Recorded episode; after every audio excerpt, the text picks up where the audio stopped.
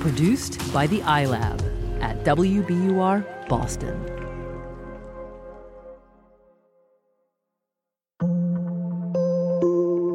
Hey, hey, it's Amory. We're taking a break from publishing full episodes for a few months while we work on some special upcoming Endless Thread projects. But don't worry, while we're working on a bunch of new episodes, we'll be keeping your podcast feed nice and toasty warm with some updates on our favorite episodes. Case in point, if you heard our most recent episode, the radio drama based on a sci-fi movie script that was written by Redditors... All right, meatbags, it's time to throw you into space. You know, it was a ridiculous story about aliens and space and this mysterious interstellar object called Oumuamua. There are a number of peculiarities about Oumuamua that captured the attention of Avi Loeb. He's the chair of the astronomy department at Harvard University, and he's a superstar in his field. Time magazine calls him one of the twenty-five most influential people in space. He's published more than six hundred papers dealing with various astrophysical and cosmological findings. And because he's at Harvard, practically in our backyard, we had to talk to him about this interstellar object, and my co-host Ben did. But despite Avi's vast knowledge in the field, he couldn't explain some of the mysteries surrounding Oumuamua. For one, uh, when it uh, spun around uh, over a period of eight hours, uh, its brightness changed by a factor of ten.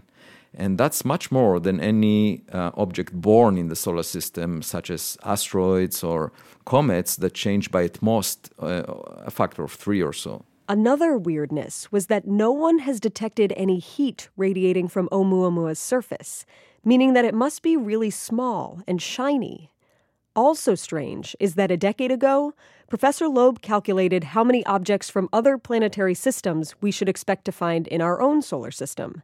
That number? Very, very, very low. Like, close to zero.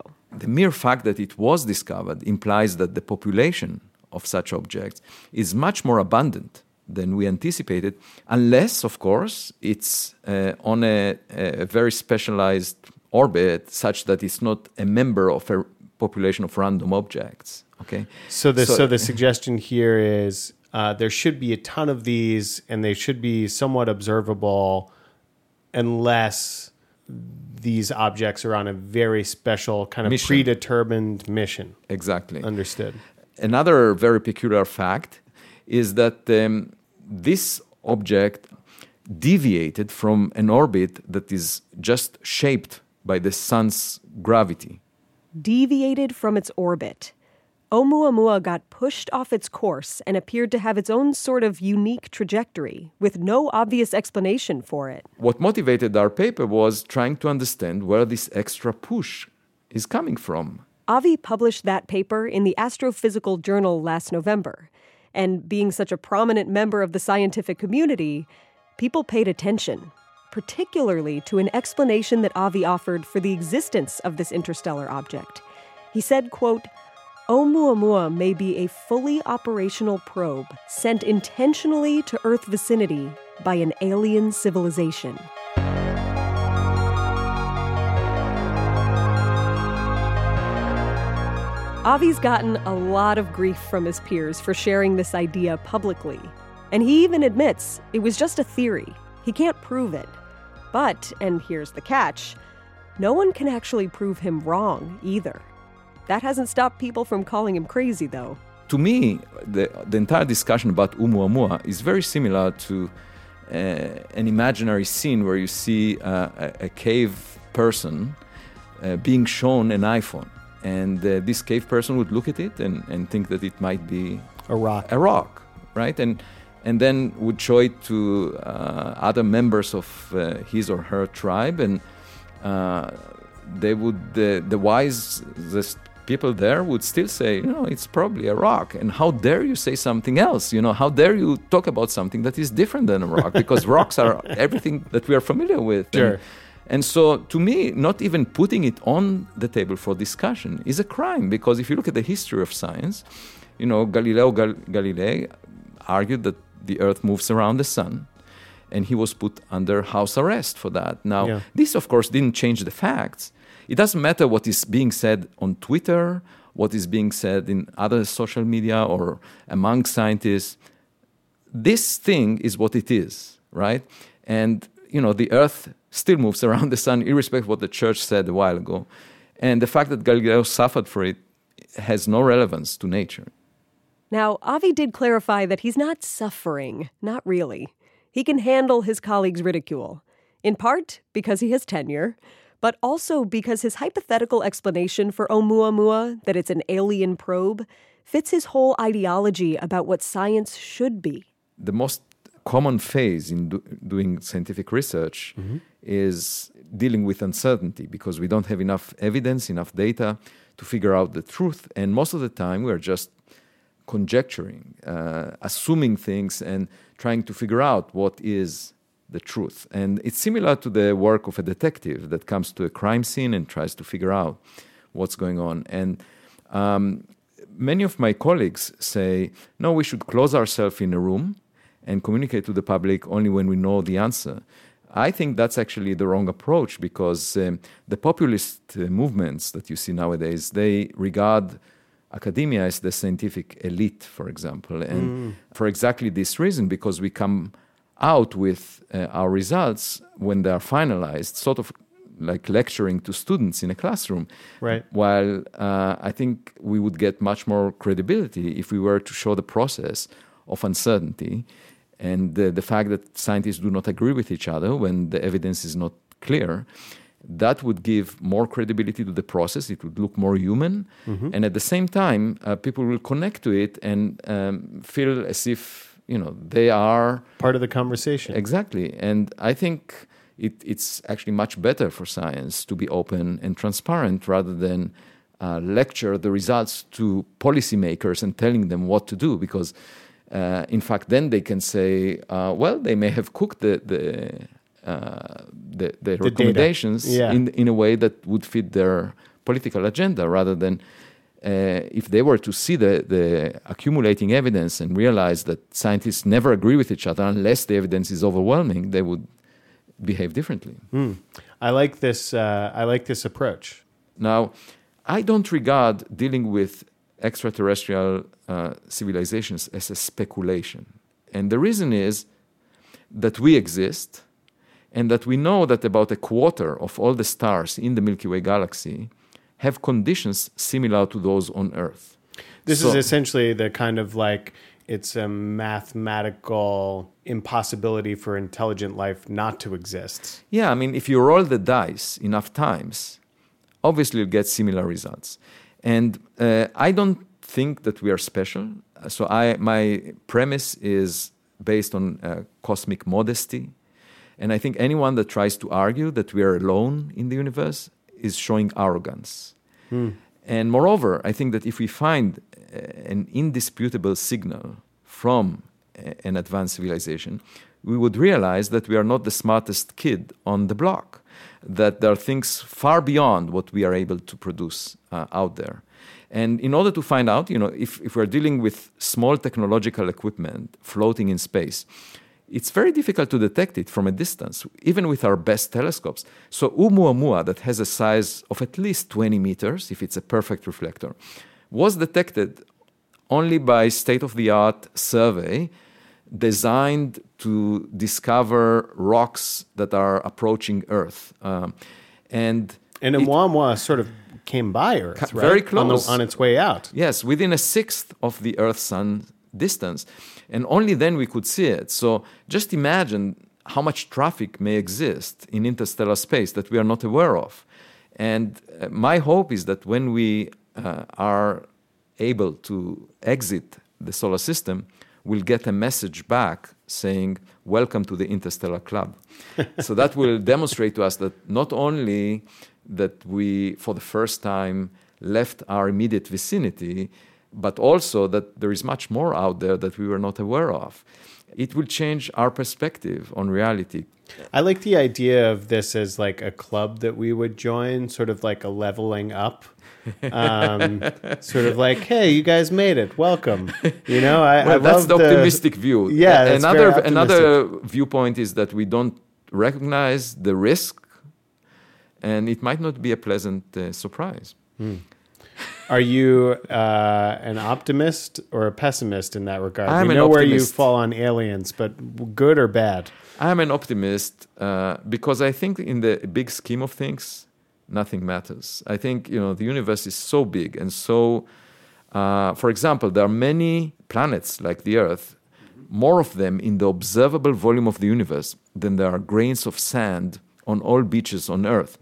And therefore, I'm not particularly attached to myself. I'm willing to take risks in my research because I see the big picture, you know, in the big scheme of things. It doesn't really matter. Let's just figure out the truth. Mm. Um, let's talk a little bit about the, the sort of theoretical argument uh of the possibility of, of Oumuamua being a, uh, an alien probe. You're saying in your research that that is now been published and a lot of people have talked about, essentially that you can't disprove it, right? Well, what I'm saying is this object, which is the very first one that we discovered near the Earth, originating from outside the solar system, mm-hmm. is weird, okay? Mm-hmm. And I'm saying, why is it that the very first object, which is supposed to be typical, is so weird?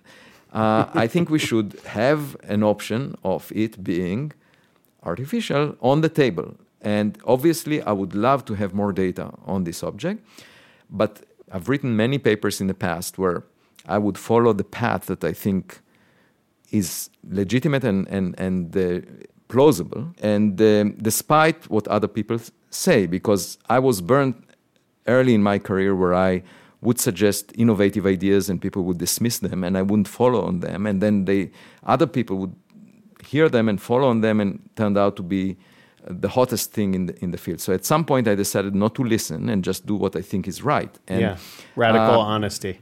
Yeah, being straightforward. Uh, yeah. And um, for example, mm-hmm. I don't see extraterrestrials as more speculative than dark matter or extra dimensions. Mm. I think it's the other way around, because uh, the whole idea b- behind extraterrestrial civilizations is that we exist and that there are many planets out there that have conditions similar to Earth. And that's not a speculation in my mind at all. Uh, right. I mean, it's a, a very natural extension of something we see already. We just say, if the conditions are similar somewhere else, it, it, it happens there as well. Right. What's the big deal about it? You know, and why would that be regarded as a taboo? The answer to that, I, I think, is... Um, Perhaps because there is this literature of science fiction, uh, this um, sure. notion of uh, unidentified flying objects on Earth that is uh, com- completely uh, non-credible scientifically. Sure. And because of that background, uh, the scientists prefer to shy away from that type. But I say, no, uh, if this is a possibility... Th- Uh, uh, to explain something we see, we should put it on the table and rule it out based on evidence. I don't care. I don't like science fiction myself. I don't enjoy going to the movies or reading science fiction book when I see that it violates the laws of physics. So I, I, I cannot enjoy it aesthetically. I'm not a science fiction fan. That's funny. I'm a fan of science and I'm a fan of fiction. But sure. making, putting them together is not... Uh, to my taste, uh, yeah. because then when I recognize that something violates the laws of physics, I cannot enjoy it. But I th- I do think that uh, the exploration, the search for extraterrestrial civilizations should be part of the mainstream of physics, the mm. same way that the search for dark matter is, right. the search for extra dimensions is. Mm. I don't see any difference aside from the sociology of science as to why one should be banned from discussion. And therefore... When I come out and, and put this on the table, you know, I'm struck with surprise because we didn't. I didn't plan to have a press release on this, but by the time we were thinking whether to do it or not, uh, I had four television crews in my office, and I had a when I you know I was on a trip to Berlin in Germany at the same on the same day, and uh, I had a phone call from Good Morning America and C B S This Morning that evening. That was a surprise to me, the amount, the level, and I think not just for me. Um, it seems like this story piqued the interest of the public at large. And part of it, I think, is the fact that I, as a chair of a department, respected member of the scientific community, yes, is willing to come out and discuss this subject. Also, it must be connected to science fiction. Uh, you know, consuming consuming yeah. science fiction, right? I don't care what drives it, uh, because I do think that at the end of the day, what I'm trying to do using this platform is to explain the scientific process. Yes. And by the end of the day, if I was able, through this communication, to bring a few more teenagers to liking science and to being perhaps scientists in the future, I uh, rest my case. And, the and same if aliens th- get us there, so be it, right? And if they become politicians in Washington, D C, it's even better. Because appreciation of science all across mm. is important for scientists. So um, when people dismiss Oumuamua as being artificial, they express a prejudice. They basically say the chance of it being artificial is zero to start with. Mm-hmm. The problem with that approach is that prejudice or gut feeling is based on um, the past. And if you expect the future to resemble the past, it's a very good guide. But if you allow yourself to make discoveries of things you've never seen before, you cannot rely on your prejudice. You cannot rely on your gut feeling. You have to ex- examine the evidence.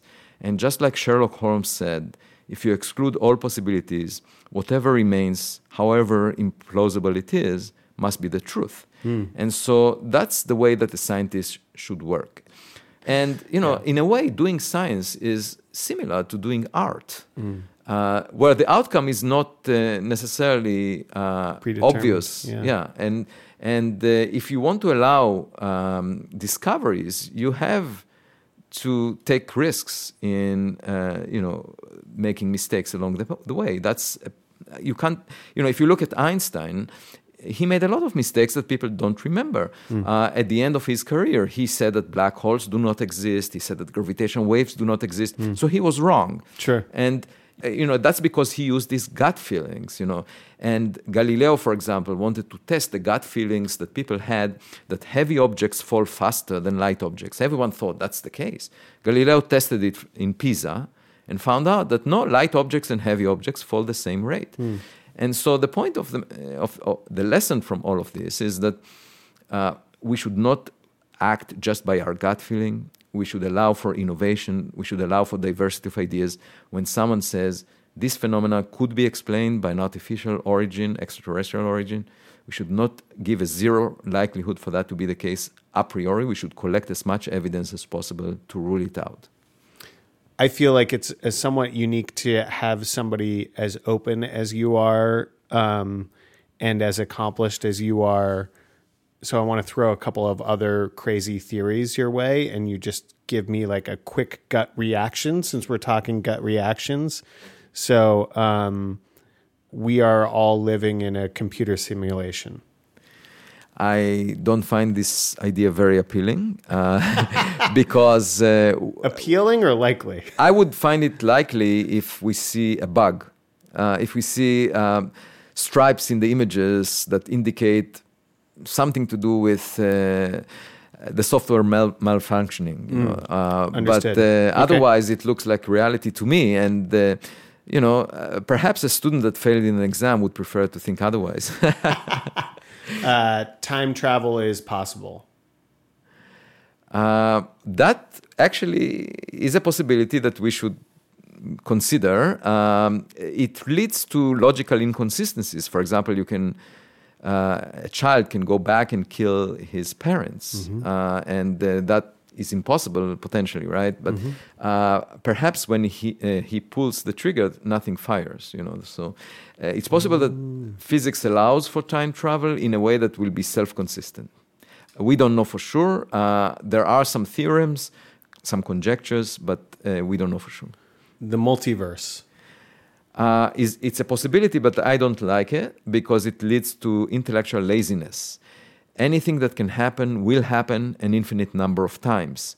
So if we are now conversing here, there are infinite number of replicas of us conversing in a slightly different way elsewhere. Mm. But if you allow everything to happen, and moreover, you have no way of testing it because you can't leave the boundary of our universe, then I regard that as a philosophical idea without any uh, foundation in physics.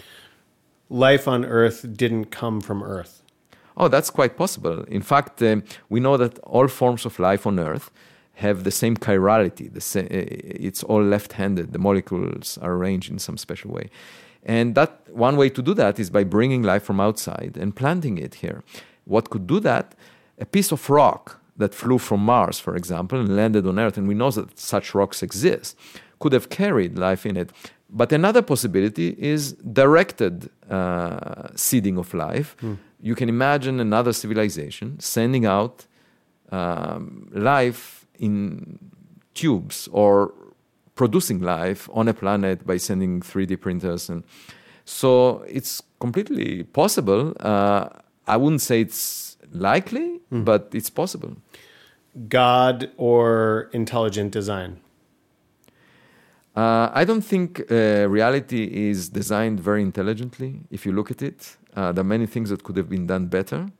And as a result, I wouldn't assign it to a divine entity of uh, perfect qualities, mm-hmm. uh, because there are so many things that are just done wrong in the real world. Which you could also call bugs in the system, which could also be proof of uh, that we're all living in a computer simulation. Well, but then I don't have high respect for the architects.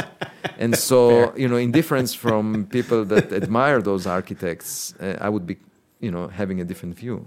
Cats are objectively better than dogs. Um, no, I wouldn't say that. that's, that's my last one. Professor, thank you so much, uh, in all seriousness, for, for spending time with us and talking about your, your work. My pleasure.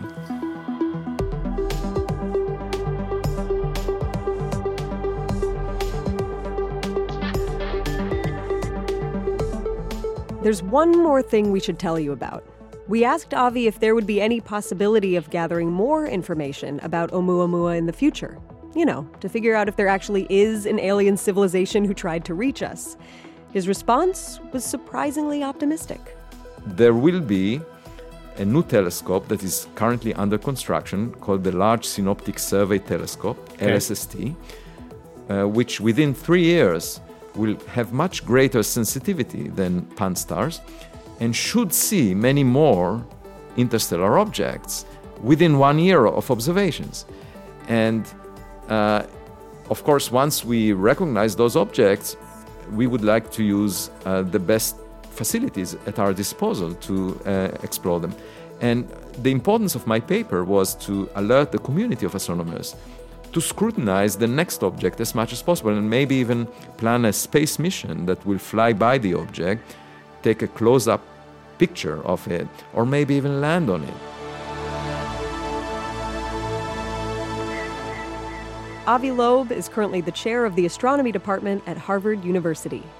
Thanks for listening. We'll be back soon with some more fun stuff to keep the feed warm and, you know, to keep you on your toes.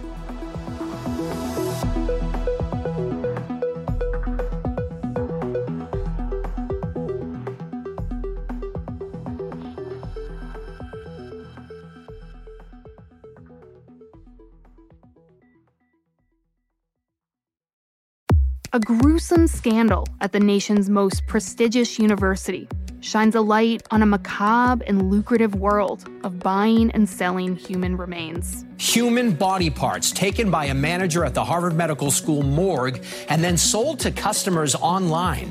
So my first skull is right there on the top shelf. That's my first and my favorite. I'm reporter Ali Jarmanning, and this story raises some tough questions. How should we treat the dead? And who gets to decide? There should be some middle ground where we treat deceased tissues differently than we treat old refrigerators. This is Postmortem, the Stolen Bodies of Harvard, a new season of W B U R's Last Scene. Listen and follow Last Scene wherever you get your podcasts.